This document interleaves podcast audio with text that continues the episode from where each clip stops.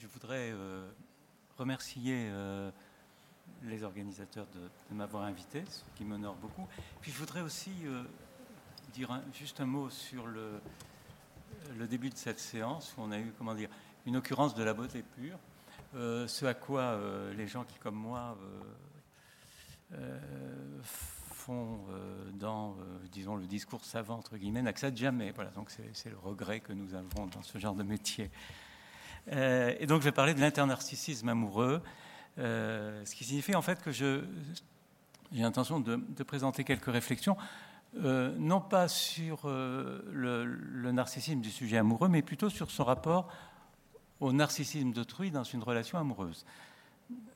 Donc ces, réflexions sur ce qu'on pourrait appeler, appeler donc l'internarcissisme amoureux s'inscrivent dans une série de recherches de sociologie morale sur les dépendances motivées menée d'abord à propos des drogues, puis élargie à d'autres dépendances de la vie quotidienne, telles que les achats, la sexualité et plus récemment la dépendance amoureuse. Alors par rapport au thème de cette conférence, on peut dire que la dépendance, et en particulier la dépendance amoureuse, est un défi pour le narcissisme puisqu'elle met en concurrence l'amour de soi avec l'amour ou le besoin de l'objet dont on dépend. Alors, ce que j'appelle une dépendance motivée, qu'il ne faut pas confondre avec une dépendance imposée par la pauvreté, l'oppression, la maladie, la vieillesse. C'est un désir récurrent de plaisir et de bonheur qui nous pousse et nous ramène en permanence vers un certain objet. Dans la perspective où je me place, ce genre de dépendance est lié originairement à une recherche d'intensité et de récompense inhérente à la condition humaine et à la neurophysiologie de notre cerveau. Je vais revenir sur ce point ensuite, mais pour l'instant, je veux seulement souligner que les dépendances motivées sont d'abord une promesse de bonheur et une source de belle vie, bien qu'elles puissent aussi devenir des pathologies sous la forme notamment d'addiction à des substances, des pratiques, des relations, voire des religions, lorsqu'il y a divergence entre la force du désir et la capacité de l'objet à le satisfaire. Mais si le désir est fort et que cette divergence n'a pas lieu, la dépendance est une source de belle vie et non pas de désespoir et de malheur. Et c'est le cas tout particulièrement des dépendances amoureuses qui imposent habituellement certaines limites au narcissisme, liées précisément au narcissisme d'autrui, mais qui peuvent aussi être très heureuses, comme le fut par exemple celle de Philémon et Baucis, ce couple qui, dans la mythologie grecque euh, rapportée par Ovide, ne demandait au Dieu qu'une seule grâce, celle de n'être séparés ni dans la vie, ni dans la mort, et qui fut finalement exaucé grâce à générosité envers des voyageurs qui étaient en fait des dieux déguisés, comme le sont peut-être aussi les migrants du monde contemporain. Quant à la sociologie morale, telle que je l'entends, ce n'est ni une sociologie au sens habituel, euh, ni une philosophie directe ou de première ligne, mais plutôt une ethnophilosophie, c'est-à-dire une philosophie qui accompagne les réflexions des gens ordinaires, ou alors celles des savants, des écrivains, des cinéastes sur des sujets moralement sensibles. Le but de la démarche est d'extraire et d'exprimer la philosophie pratique des sujets sociaux dans leur vision courante du bien, du mal et des libertés des autres et de soi-même pour essayer d'en tirer des conclusions philosophiques un peu plus larges. Donc dans ce, dans ce qui suit, je vais d'abord faire quelques commentaires critiques, non pas sur le narcissisme, mais plutôt sur le solipsisme amoureux, c'est-à-dire un rapport amoureux sans reconnaissance de l'altérité. Ensuite, j'expliciterai cette critique en montrant le rôle crucial du rapport au désir et au narcissisme d'autrui dans l'attachement amoureux. Et enfin, je présenterai quelques éléments d'éthique de l'intime qui se dégagent des formes contemporaines de l'attachement ou du non-attachement amoureux dans ce qu'on peut appeler la nouvelle carte de tendre. Et je tirerai quelques brèves conclusions plus directes sur la philosophie de l'amour. Donc, mon premier point, c'est narcissisme ou internarcissisme. Et j'ai été un peu surpris par certaines questions du texte de présentation de cette rencontre, que je cite. Est-ce toi que j'aime ou aimais-je moi en toi? N'aime-t-on en l'autre que le reflet de soi-même? Peut-on jamais aimer l'autre en tant qu'autre? Cette vision, qu'on pourrait dire solipsiste, plus encore que narcissique de l'amour de l'autre, est probablement assez répandue chez certains psychologues mais elle se heurte à des objections factuelles majeures qui viennent aussi bien de la psychologie expérimentale que de la littérature sur la passion amoureuse, qui soulignent de façon écrasante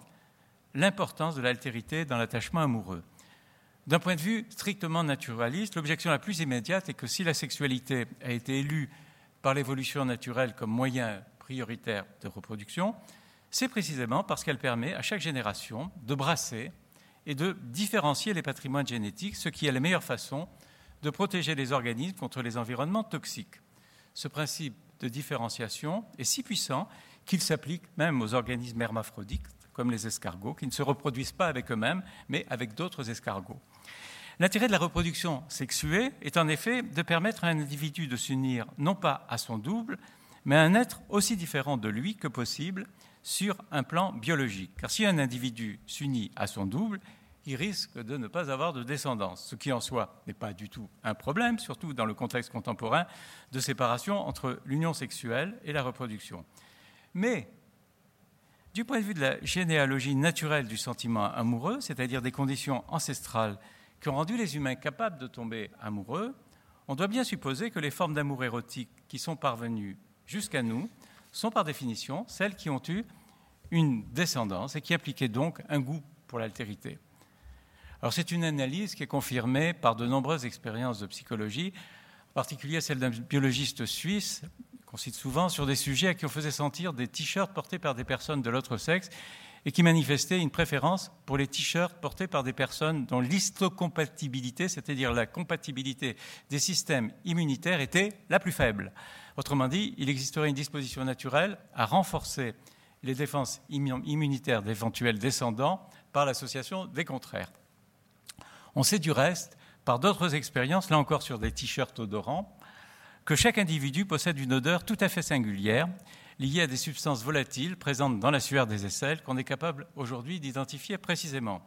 Et comme les signaux olfactifs sont un élément déterminant de l'attraction amoureuse chez les animaux comme chez les humains, on peut en déduire que l'être que l'on aime n'a jamais la même odeur que soi-même. Sur le plan de l'odeur au moins, ce n'est pas un double. La tendance à tomber amoureux, et comme je suppose que vous le savez vous-même, présente à des degrés divers suivant les individus, et elle se manifeste en fonction des hasards, de la rencontre, des disponibilités de chacun, etc. Mais elle est toujours associée à une chimie morale qui mélange la reconnaissance des styles culturels, des avenirs possibles, des imaginaires partagés, avec la perception des formes, des odeurs, des émanations corporelles. Cette chimie amoureuse repose en fait sur la libération et la perception réciproque d'une série de substances, comme par exemple la dopamine pour l'attente du plaisir, la testostérone pour le désir sexuel, la lulibérine pour l'acte sexuel, les opioïdes pour le sentiment de bien-être, l'ocytocine pour le sentiment d'attachement. La perception positive, réciproque de ces émanations corporelles détermine l'absence de dégoût, qui est un critère décisif de l'attachement amoureux elle peut aussi, quand tout se passe bien, faire de la relation amoureuse une fête quotidienne, se construisant dans la régularité des plaisirs et des émotions positives de la vie domestique. Bon, je sais que la plupart des philosophes, et même les sociologues, n'aiment pas du tout les explications éthologiques et évolutionnistes. Mais je donne dans mon livre beaucoup d'exemples cinématographiques et littéraires qui vont exactement dans le même sens en particulier sur les odeurs et le chimisme spécifique de chaque relation amoureuse. C'est du reste Proust lui-même qui parle de chimisme à propos de l'amour de Swann pour Odette de Crécy, lorsqu'il remarque que sa maladie, comme disent les médecins, n'était plus opérable.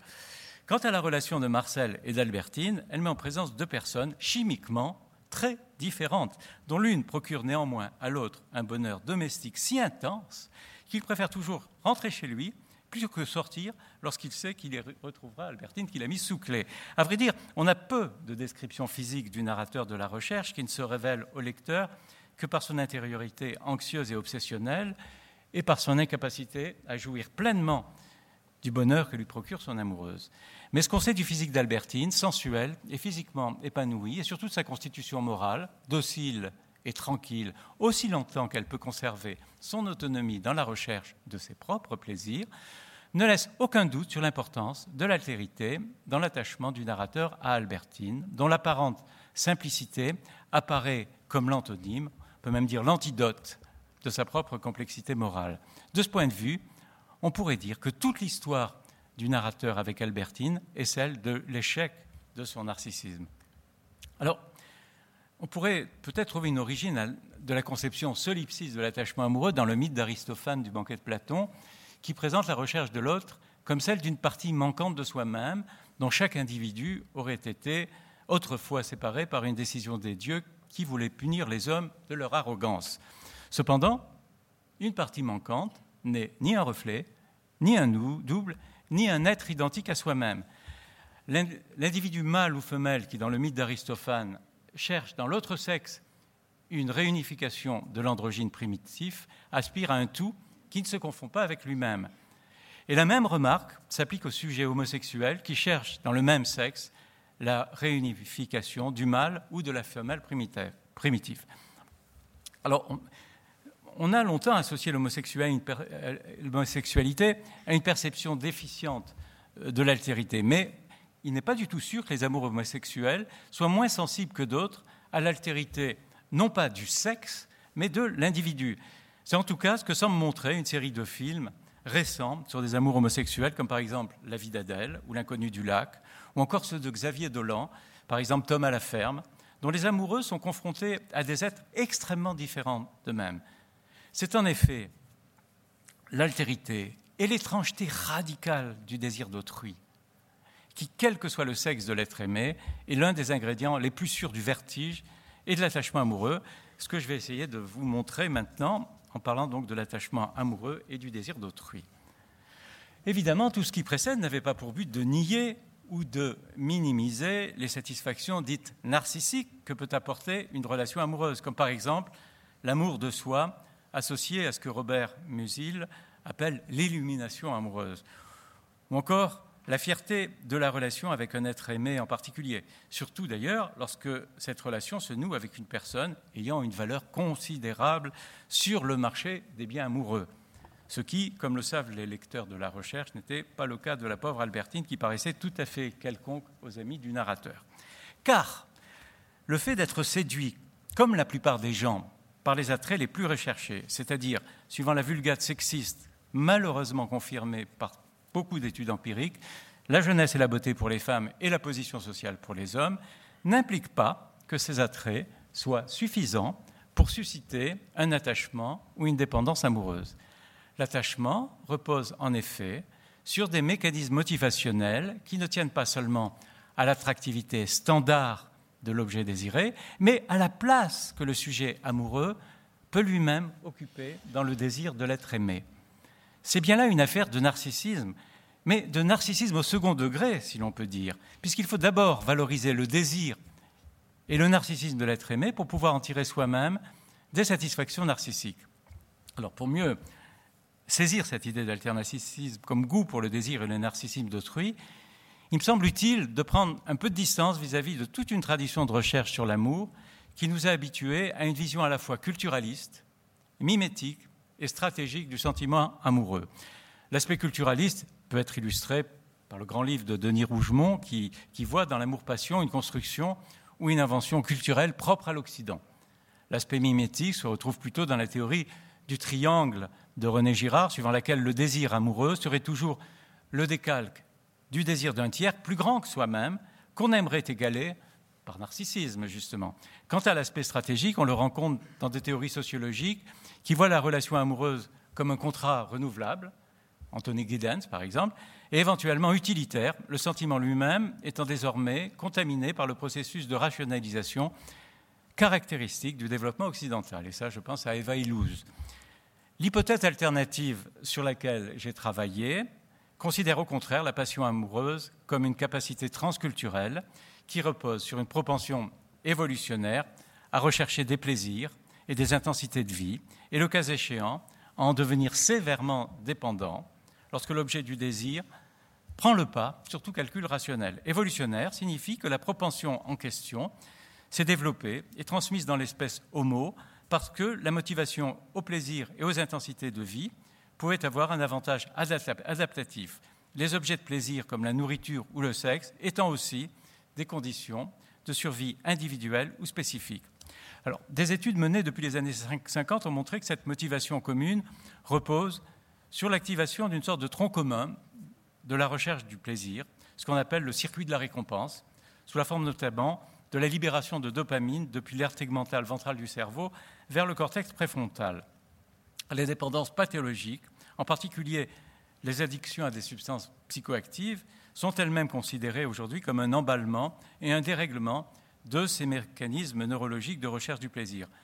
Quant aux pathologies de l'attachement amoureux, elles ont toujours été décrites par les romans et la littérature sous des traits habituellement associés aux addictions, tels que le désir intense, qu'on appelle le craving, la souffrance en cas de sevrage, l'impact sur les activités sociales habituelles, les comportements compulsifs. Je cite dans mon livre des études qui montrent la, présence de récits et de témoignages de ce genre dans la plupart des cultures connues, on pourrait aussi rappeler la passion d'Héloïse pour Abélard, sur laquelle je vais revenir, ou plus avant celle d'Achille pour Briséis, qui n'était, dit-il, qu'une simple esclave, mais qui a, qui a suffi à susciter sa colère contre Agamemnon dans Homère. Cette description de la dépendance amoureuse, donc transculturelle, transhistorique, et à l'opposé de tout calcul mimétique ou stratégique, est aujourd'hui confirmée par les neurosciences qui montrent que l'addiction aux drogues et l'attachement amoureux agissent de façon tout aussi irrationnelle sur les mêmes dispositifs neurologiques que les substances psychoactives. Sauf, que, d'après les travaux actuels, l'amour n'est pas une dépendance comme une autre, c'est une dépendance primaire. Tandis que la dépendance aux drogues ne serait qu'une dépendance secondaire. On dit aujourd'hui que les drogues piratent les circuits de la récompense conçus pour d'autres fins. La psychologie évolutionniste, suppose en effet que ce n'est pas la consommation de substances psychoactives qui a favorisé l'apparition des circuits de la récompense et de la motivation dans le cerveau, mais que ce serait plutôt l'attraction sexuelle et l'attachement parental dont la valeur reproductive est nettement plus importante, car ils motivent les accouplements et le souci de mener les petits à l'âge adulte. Les liens existants entre Eros et Storgé, attachement amoureux et attachement parental, dont vous avez aussi parlé, ont été mis en évidence par des travaux de neuroimagerie qui montrent un recoupement des zones du cerveau impliquées lorsqu'on présente à des sujets des images de l'être aimé, qu'il s'agisse d'un amoureux ou d'un enfant. Mais ils se fondent aussi sur des arguments cliniques avancés par des sociobiologistes féministes, en particulier euh, Sarah Ardai, ça s'écrit H-R-D-Y, elle n'est pas très connue, mais je vous elle est traduite en français et je vous conseille sa lecture, qui souligne la ressemblance du vocabulaire des gestes et des sentiments de l'amour, inquiétude, souci, empathie, ce qui implique aussi le fait de se sentir directement concerné par les désirs, les fiertés, et donc le narcissisme d'autrui, dont va dépendre celui du sujet. Le désir d'autrui, et c'est mon point central, est en effet l'enjeu principal d'une relation amoureuse, car il conditionne la sélection sexuelle tout en jouant sur la mémoire individuelle de la sélection parentale. Pour pouvoir motiver un partenaire et participer au banquet, sexuel sensuel de l'amour, il faut en effet être sexuellement attirant, mais aussi se montrer aussi attachant qu'un enfant capable de séduire et de motiver un parent, sachant que tous les enfants ne sont pas jugés aussi adorables les uns que les autres. Chez les humains comme chez les animaux, beaucoup d'enfants sont rejetés, abandonnés, voire tués. Roland Barthes disait qu'un amoureux est un enfant qui bande, ce qui est une façon imagée de rappeler la présence dans le couple de la soumission voluptueuse à celui ou celle qui vous désire et vous protège tout à la fois, et auquel vous êtes d'autant plus attaché qu'il a la liberté d'en choisir un autre. C'est cette liberté qui rend exquis le soin qu'il vous prodigue et le plaisir éventuel qu'il a à recevoir vos propres soins éthico-érotiques. C'est la raison pour laquelle on est prêt à tout pour obtenir ce soin lorsqu'on est, amoureux, comme l'étaient les oiseaux mâles observés par Darwin, qui arboraient des couleurs très vives pour séduire les femelles, au risque de se rendre plus vulnérables à des attaques de prédateurs, comme le sont aussi ces organismes mâles qui, dans la nature, se font avaler et digérer par l'objet féminin de leur désir, araignées, crustacés, escargots marins, baudrois, poissons pêcheurs, organismes microscopiques. Alors, il y a des théoriciennes féministes de l'évolution, en particulier John Hofgarden, qui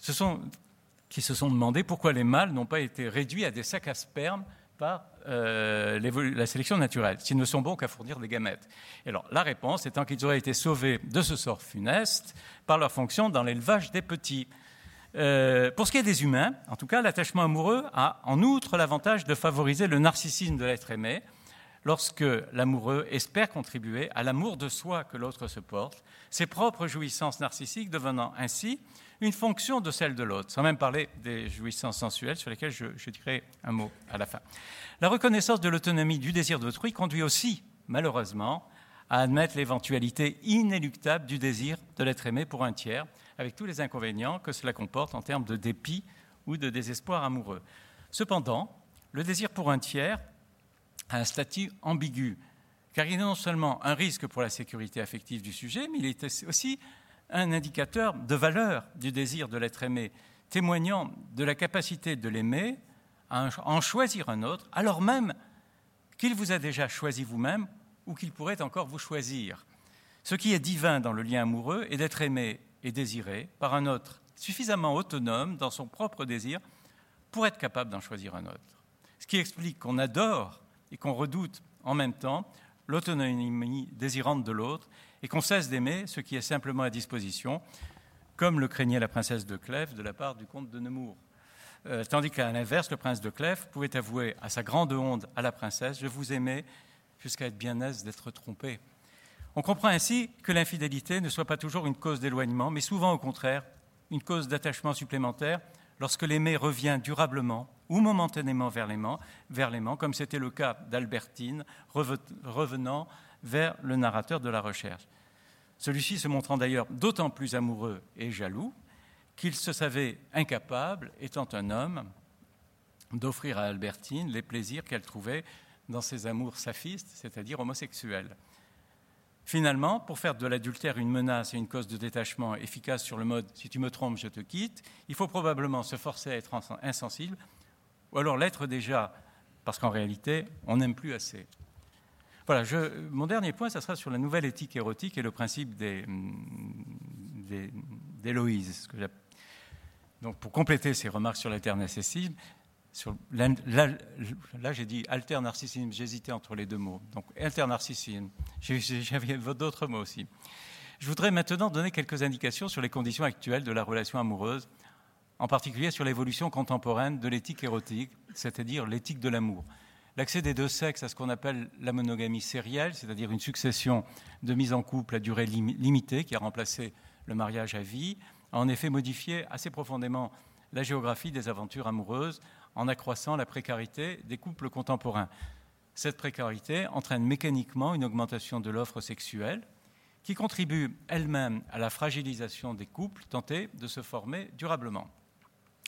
Alors, de plus, si on compare la nouvelle carte de Tendre à celle de Madeleine de Scudéry au XVIIe siècle, dans mon livre, j'ai présenté les deux cartes à la fin du livre et j'aurais aimé les présenter aujourd'hui, mais ça n'était pas possible pour des raisons techniques parce qu'il n'y avait pas de, rétroprojecteur possible, mais vous pourrez les trouver à la fin de mon livre. Elles sont en noir et blanc, ce qui est un peu dommage. Mais. Euh, on voit que la carte de tendre, de, la carte de tendre, c'est un dessin. Hein, avec en bas une nouvelle amitié et puis tout en haut une arrivée. Et la carte de, Madame de, de Scudéry euh, mettait euh, la mer dangereuse de l'union érotique au terme d'un long processus d'interconnaissance des amants qui passait pour chaque nouvelle amitié, ça c'est tout en bas quand on commence, par les nombreux petits villages menant à tendre sur reconnaissance d'un côté ou à tendre sur estime de l'autre, ou alors plus directement à tendre sur inclination par le grand fleuve du même nom, à condition d'avoir évité en chemin le lac d'indifférence ou la mer d'inimitié. Au contraire, la carte de tendre contemporaine euh, conduit très vite les nouveaux partenaires aux relations charnelles de tendre sur Eros, avant d'aboutir, dans la majorité des cas, au retour des amants vers l'océan des nouvelles rencontres. Typique de cette peur de l'engagement qui serait aujourd'hui, selon des sociologues, l'une des principales causes de souffrance amoureuse. La mère promise des amours qui réussissent à durer par attachement charnel, mais aussi par routine ou partenariat, ne peut être atteinte que lorsqu'on a franchi ce que j'ai appelé le marais critique, éthique et thérapeutique qui menace la plupart des couples, en plus de la mer d'inimitié dont parlait Madame de Scudéry et qui existe toujours, et du gouffre des folies dans lequel, dans, lequel sombrent certaines addictions amoureuses. Il faudrait voir la carte, hein. c'est un peu dommage de ne pas la voir. Cependant, cette fameuse peur de l'engagement n'est sans doute pas la cause, mais plutôt l'effet d'un phénomène qui tient, je crois, au niveau d'exigence des couples en devenir, que la liberté des mœurs a sensiblement accru au cours des dernières décennies. Au modèle de l'amour des mariages religieux traditionnels, comme par exemple chez les chrétiens le don de soi, le soin mutuel et la fidélité à vie, ou chez les juifs la protection du foyer, le travail pour l'épouse et le devoir de l'honorer, c'est en effet substitué un modèle qui inclut, dans les attentes morales du couple, l'épanouissement personnel et l'assouvissement charnel à égalité pour les deux sexes, en plus de l'attachement et du soin mutuel. Alors l'épanouissement personnel constitue de la vie générale une des attentes de base de l'individu contemporain, dont témoigne par exemple la taille des rayons de librairie sur le sujet. Quant à l'assouvissement sexuel, les grandes études sur la sexualité, comme par exemple l'enquête INSERM de 2006, de même que la représentation cinématographique des relations amoureuses, beaucoup plus torride que dans l'ancienne comédie romantique, attestent que le sexe ordinaire incorpore désormais la plupart des pratiques que Freud appelait des perversions, mais qui sont aujourd'hui complètement adoubées, telles que l'homosexualité, la masturbation, le sadomasochisme, la sodomie ou l'usage sexuel de la bouche. Les couples normaux ont désormais inclus les exigences du sexe libre et imaginatif en rapatriant toutes sortes de pratiques réservées autrefois au sexe hors mariage, rompant ainsi avec des siècles de pudibonderie et de répression patriarcale. Ce que la tradition biblique nommait porneia, qui signifie en grec impudicité, fornication, prostitution, adultère, n'est plus l'apanage de la prostitution, mais fait désormais partie des attentes morales ordinaires des couples contemporains, ce qui rend du reste plutôt insolite la poursuite de la répression contre les travailleurs du sexe. Pour rendre compte de cette nouvelle situation morale, on pourrait, c'est ce que j'ai essayé de faire, emprunter à l'étudiante Héloïse les termes sous lesquels elle exprimait au XIIe siècle sa dévotion amoureuse, morale et charnelle pour le philosophe Abélard,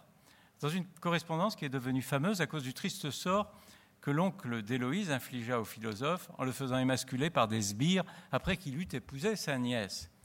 Alors je cite euh, Héloïse, bien que le nom d'épouse paraisse plus sacré et plus fort, disait-elle, j'aurais mieux aimé pour moi celui d'ami, ou même sans vouloir te choquer, celui de concubine et de putain. Si on élargit ce souci éthico-érotique aux soins réciproques de l'amoureux pour l'amoureux, de l'amoureuse pour l'amoureuse, quel que soit son sexe ou son orientation sexuelle. Et si on veut bien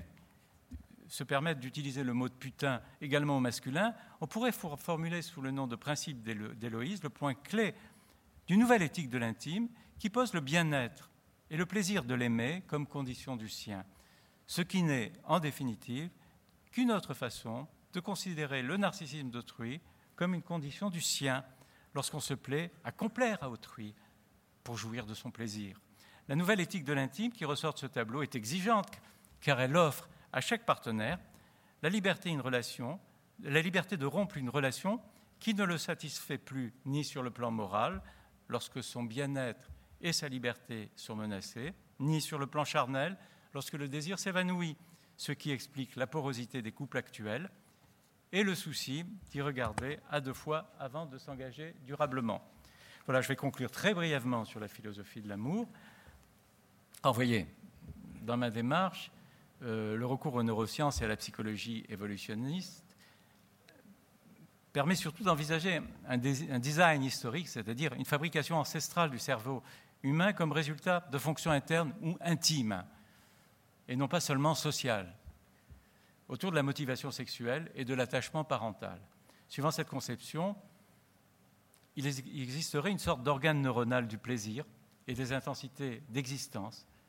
relativement indépendantes des organes d'essence, qui alimentent en particulier l'attachement amoureux. Ce sens neurologique de la belle vie, c'est comme ça que je l'appelle, correspond en fait assez bien, dans le vocabulaire des neurosciences contemporaines, au sens axiologique du bien ou du beau qui était envisagé par euh, les philosophes britanniques du XVIIIe siècle, notamment euh, Francis Hutcheson, qui voyait une sorte de sens complémentaire des cinq sens, d'organes. Euh, alors lui, c'était la beauté, l'organe du bien, je parlerai plutôt d'un organe de la belle vie. Cette approche a plusieurs conséquences importantes sur la philosophie de l'amour, en particulier le fait que la motivation amoureuse, compte tenu de son substrat neurochimique, est toujours suprêmement intéressée, contrairement aux thèses courantes sur l'amour comme île enchantée de désintéressement dans l'océan de l'égoïsme libéral. Sauf, sauf, sauf que cet intéressement n'est ni solipsis, ni purement individualiste, si on admet que la jouissance amoureuse passe par celle de l'autre le goût pour autrui étant toujours un goût au second degré de la jouissance et du narcissisme d'autrui. Cette approche est également cohérente avec des critères plus ou moins reconnus de la passion amoureuse, comme la tendance à l'hyperbole du sentiment, bon, euh, l'extrémisme du désir qui se traduit entre autres par l'absence totale de dégoût physique, sinon moral. je développe tous ces points dans le livre. Ou encore l'inévitable question de la durée, qui distingue l'amour vrai du béguin ou du simple désir sexuel, tout simplement à cause de la logique du plaisir, dont le principe encore euh, rend peu compatible amour intense et rassasiement amoureux. tout ça, c'est des thèses que je pourrais défendre, euh, que je défends, etc. J'ajoute une dernière remarque sur le passage de l'être au devoir-être en matière de théorie de l'amour. Dans ma conception de l'éthique, donc je ne vais pas non plus développer, le devoir-être est strictement intime. C'est moi qui sais ce que je dois faire. Les autres, c'est leur affaire. Sur le plan social, on n'a que des interdits qui ont un substrat empirique, la connaissance commune du plaisir et de la souffrance, mais pas d'autre garantie que l'idée approximative que chacun d'entre nous se fait de l'éthique ou de la morale. Je ne fais pas de différence entre les deux. Cette remarque s'applique à l'éthique de l'intime telle que je l'ai présentée. On peut l'observer et la théoriser, c'est ce que j'ai essayé de faire de façon, j'espère, pas trop ennuyeuse pour vous, mais on ne peut pas la prescrire. Voilà, je vous remercie.